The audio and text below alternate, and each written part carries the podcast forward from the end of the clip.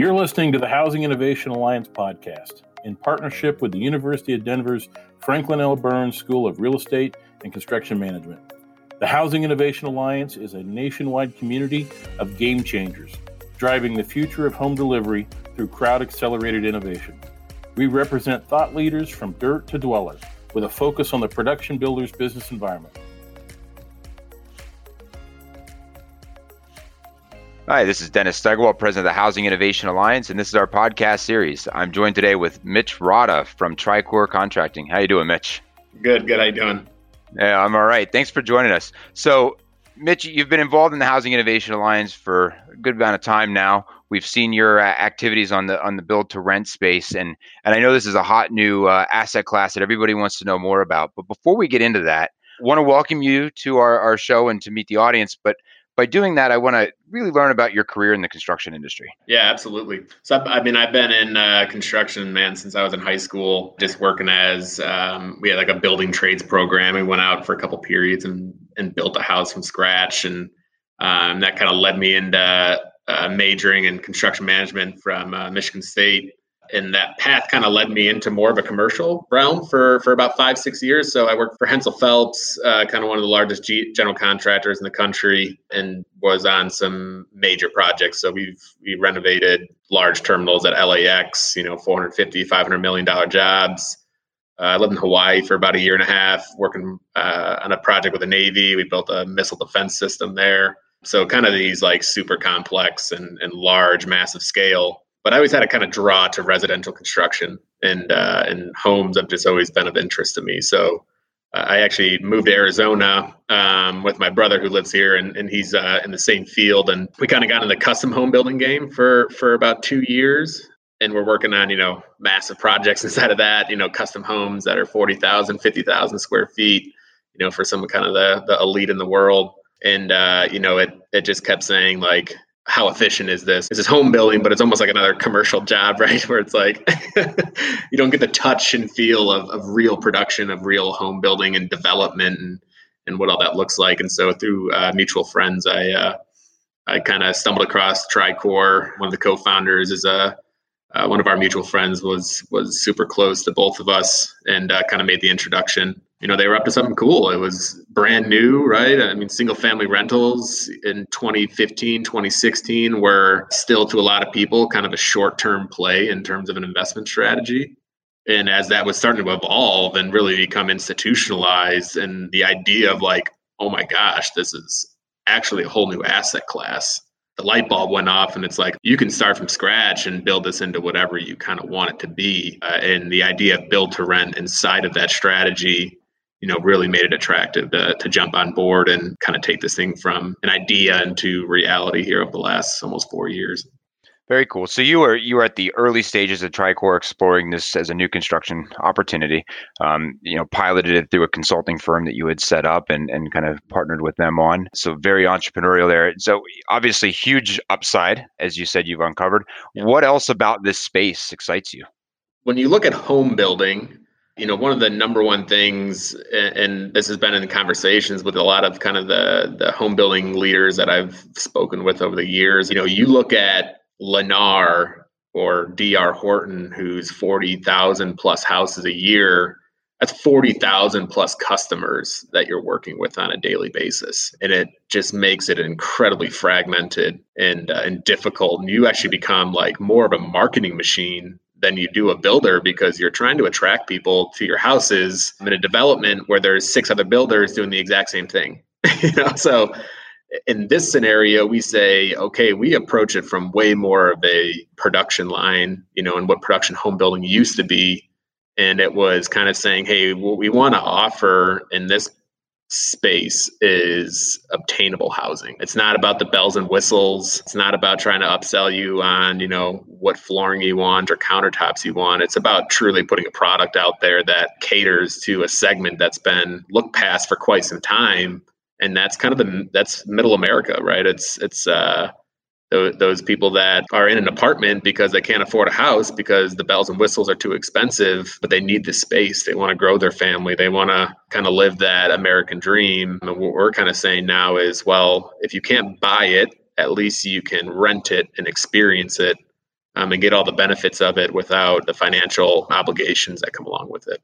So creating a more, a more accessible, better lifestyle, right? And that message of attainability is very much in line with what we're looking at. And you hinted at something there where you've you've worked on these very complex kind of commercial projects prior to getting into home building. But in many ways, you know, if you look at these purpose-built communities, right? I mean, this is just a large scale. It's a commercial project, right? You're trying to you deliver it as fast as you can all at once. You know, you're not looking at the same absorption rates of three, four homes a month. It's beds and heads quick quick as possible. it is it is go, man. It is hit the gas pedal and as fast as you can build them is is what people will take them at. It was kind of why it was this kind of perfect marriage in between what Tricor's business plan was and what my expertise were in at the time is you basically kind of couple this commercial style approach to a residential product. So going from having to build a prototype missile system to go into building a house from a construction standpoint is pretty easy, you know, when you have a knowledge in the industry. But the process by going from start to finish is super complex. And there are so many moving pieces in this. It's, you know, it's why it's taken a long time for the this to get off the ground is because you got to figure out not only the construction, but also what is the product type, what goes in the product type, how do you get it financed, how do you find the land that fits it, how many units can go on there, do you got to rezone it, do you not? It's a long journey to try to manage that is quite a task, but you know, we're we're getting there. Yeah. So you, you mentioned something there. It's about the process, right? And over the last few years, when you've kind of evolved this offering through Tricor, it's become much more of a turnkey offering. And now you're involved in everything from underwriting through construction to the handover to the client. And I'm sure there's a lot of lessons you can share with us there. um, you know, w- without without mentioning names, maybe we can get into a couple of, you know, what are you know, what are some of the obstacles, the biggest obstacles you face when you're looking at that process with a client. Um, and I know that it's going to vary by geography and project, but maybe if there's a couple things that just consistently come up that you can share with us, you know, how you you and your team overcome them. Yeah, I'd say number one is education, understanding this as a whole, and it's not only clients, but it's also everyone else, right? Understanding it from a municipality standpoint, understanding it from a design standpoint, understanding it from a subcontractor basis you know all these pieces need to be educated on this approach because you're taking historically what has always been this for sale model and kind of putting a whole new layer of complexity and use over the top of it and so in that, everything changes. Municipalities now, now start saying, well, you're actually multifamily. And it's like, no, no, no, no. The way it's platted, the way the utilities are hooked up, you know, everything about it's got its own address. Everything about that is the exact same. It just is we're changing who owns this and who lives in it. And so instead of it being 150 customers, it's one customer, but it's still the same exact process. And that's sometimes hard to understand. Same thing with designers, right? You know, they've had this model of saying, once again, look at the bells and whistles of this and the focus on that and 10 different elevations. Well, that changes as well. All of a sudden, it's, well, how do you appease the city and what they're needing, but also completely streamline and value engineer the product because ultimately what you have to do is get these things to a very solid cost basis to be able to achieve the rents that you're trying to do. And then the subs, right? There's no variability in the schedule. You know, there isn't three houses in August and then 25 houses in July and you have to adapt to that. It's consistency, which means now it's can you bring one crew on site and they stay there forever, much like a commercial site? Or do you try to jam it into the exact same process that you've always had of you know monday it's this crew and then tuesday it's that crew and thursday it's that crew and once again having all those inefficiencies in the process we can actually identify and show them how guys you can maximize your margins and your crew availability like you've never had before um, and it's just getting them buying into that which that's all that stuff takes time yeah, it makes sense. You know, it goes back to something you and I discussed, you know, prior to this conversation. You know, kind of this round peg in a square hole. I mean, it, it's an evolving process, and it's not going to be one or the other. It's somewhere in the middle. We're gonna we're gonna meet on as we write the book for what this asset class is and how to deliver on it in, in an optimal manner. Right. Hundred percent let's talk about some of the opportunity that exists here. So obviously operating at this scale, and I know this is something that's near and dear to your heart, you get you get the chance to kind of experiment a bit, right? And and deploy some really interesting technologies, both uh, from a process perspective and then overall constructability side of things. So tell us a little bit about what you've worked with, what you're most excited about there you know, kind of what I was just explaining, all of that lends to, you know, a different approach. It's completely different in every way possible. So, you know, opening that door to a different process means that okay, can we also work with different products? And, and what does that look like at scale? And so the construction industry and, and, residential construction specifically has always been stuck in its ways. I mean, people have talked about it for decades of, you know, how it's just is so reluctant to change. And it's something that's come about now really big in the last five years as, as you start seeing labor pools just diminishing like crazy and commodity pricing skyrocketing and being super volatile because we haven't changed that's only going to get worse. There is no magical forest out there growing, you know, super rejuvenating wood for all of us that's got, you know, all the strength that it did 20 years ago. I don't know how many, you know, 18 year olds you're talking to these days that are jumping into the trades right now that the first thought is in what college am I going to? It's just a compounding factor. And so when you look at that, you can start saying, okay, we have a, an ability to change what we're doing. So how do we do that? And so we've tried to tackle the first thing that stood out to us and that's you know the structure of the house so you know wood framing has always had issues i mean we've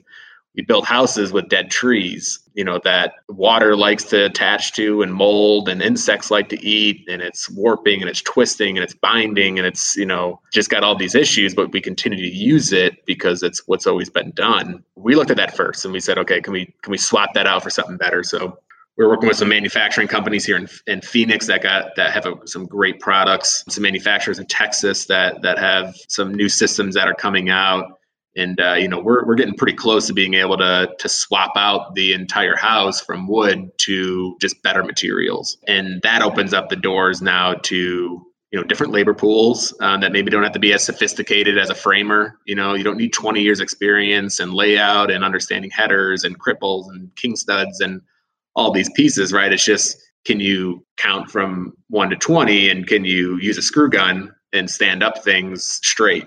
That opens up the doors to people that have never had experience in this, but now can get involved and be and kind of satisfy that labor pool. And then it talks to the systems, right? Now we're now we're dealing with products that are are super energy efficient. I mean, it's thermal envelopes that are, you know, R30 plus as a total building envelope, you know, opens up can I look at my HVAC different now? Can I look at tankless water heaters in a different way? Can I look at insulation in a different manner? Can my windows look different? Does solar open up completely now because I don't need as much energy, but I can store it and I can sell it? You know, this compounding factor that happens in terms of looking at the biggest component and tackling it, which is not easy by any means. But if you can get there and figure it out and put the time into it, you can kind of open up the industry to it and say, hey, listen, we're we're open to sharing our ideas and how we're doing this because the more people that buy into it, the bigger it gets, the better it gets, the better the price gets, and all of a sudden we start making the shift towards you know actually making alternative building practices a, a feasible and, and financial viable kind of method.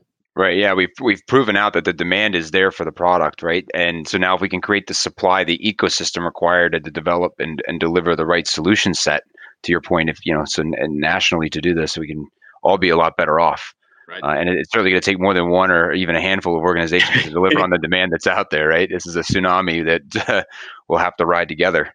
So, in, in talking about this, you know, you, you mentioned some of these new technologies and, and, and materials you're working with in, in different markets. I have to imagine that you're building long-term partnerships with developers, private equity firms, REITs that are allowing you to experiment a little bit more and allowing you to take risks. Is that eh, are you seeing that from them that they're as you bring these ideas to them, they're a little bit more well received now than they may have been in the past with your track record and also just because you know your vision for where the industry can move towards?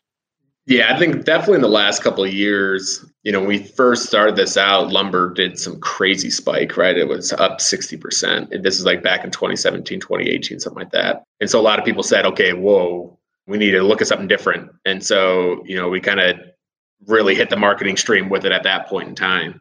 Guess where we're at today? Lumber's up 80%. OSB sheets are up one like 135%, something like that.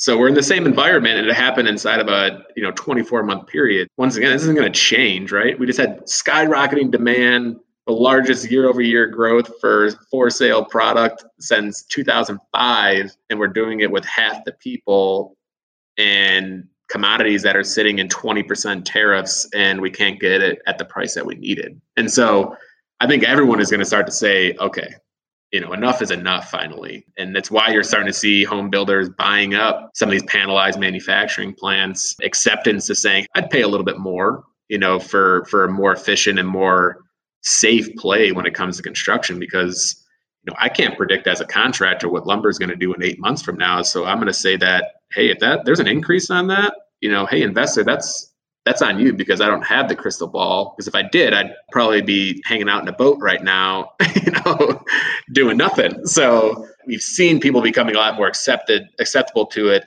And at the same time, the manufacturing companies are starting to really finally hit their scale, and their investors are starting to see that it's wow, this is an opportunity here to capitalize on this type of stuff. So let's get to the negotiating table with our raw manufacturing goods and, and start hitting this hard. And getting those products out there and, and starting to see that perfect curve that you're looking for in terms of where are we at in conventional construction and, and where are we trying to get to with alternative building products. And that gap is narrowing every single year that goes by.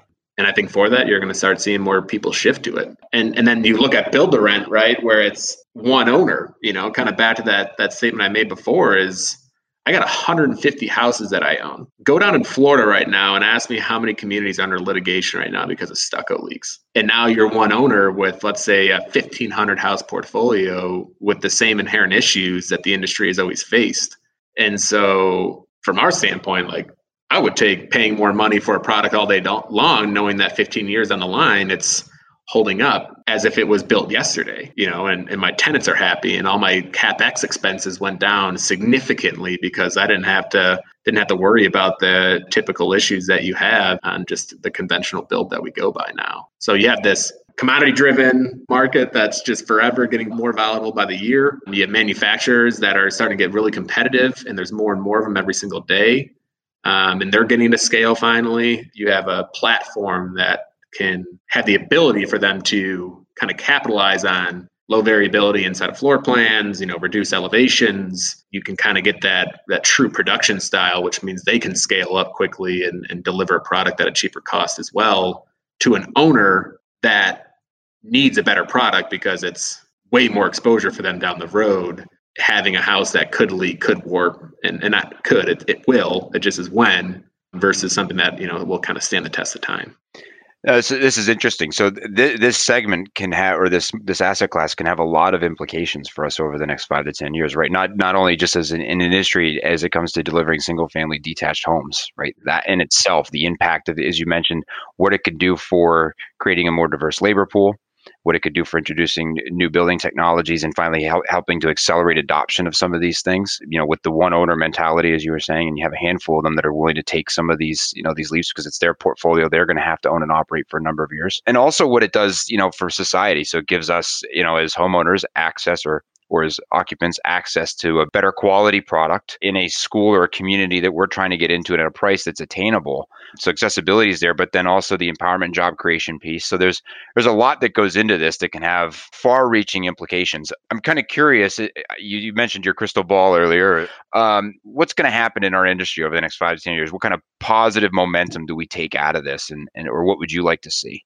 Uh, you know, I think it's going to play across the whole board. You know, I think you're going to see developers become this more of an acceptable product type. That it's going to become a every community will have some sort of rental component to it. You know, master plans are going to shift in the way that they look at their land and how they use that land and who they're trying to attract. That's happening now, and it's only going to get bigger and bigger as that goes. In terms of demographics, like there's going to be more renters, right? I mean, we keep having these super volatile economic hits as well that are just financially ruining for people. And let's say 75% of the population is okay and makes it through it. Well, there's 25% that just got smoked, you know, and how long does it take them to recover in an environment that is ever increasing in terms of cost of living? So the rental market will continue to, to just expand and grow and then it kind of translates do you have the product enough product to satisfy the demand to keep it obtainable and we can only do that through looking at different strategies of how we build products and how quickly we can get them to market. You know, if, if it's six months right now to get a house to the market, that takes a long time to deliver product. Can we cut it in half?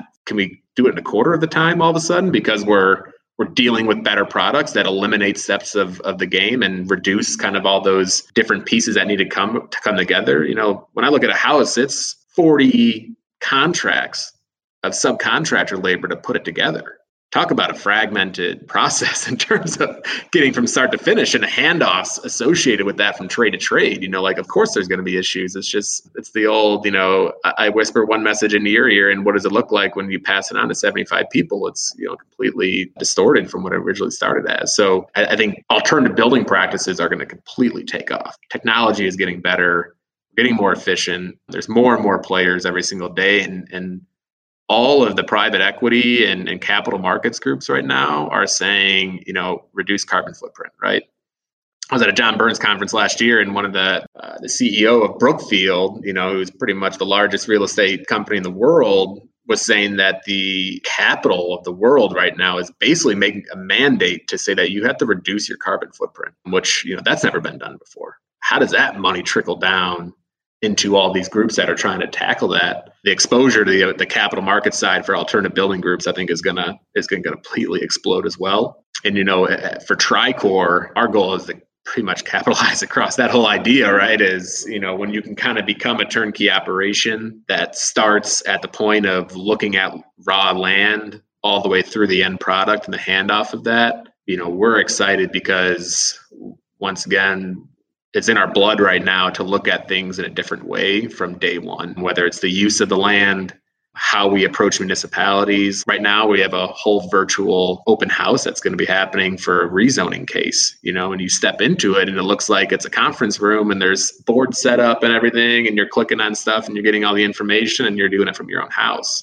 You know, looking at how to leverage that technology, and then it's, you know, in the actual construction side, you know, my goal, at least for this company, is that we're getting as close to net zero scaled developments you know inside the next five years. So using the end product as a way to harness energy to ultimately say that you know a community from an energy standpoint can be self-sufficient if not only a revenue source as being able to generate back into the grid and, and communities become mini grids that's kind of you know if i had if i had a, a crystal ball and everything worked my way that would be where we got to is that type of feat. I think it's totally possible.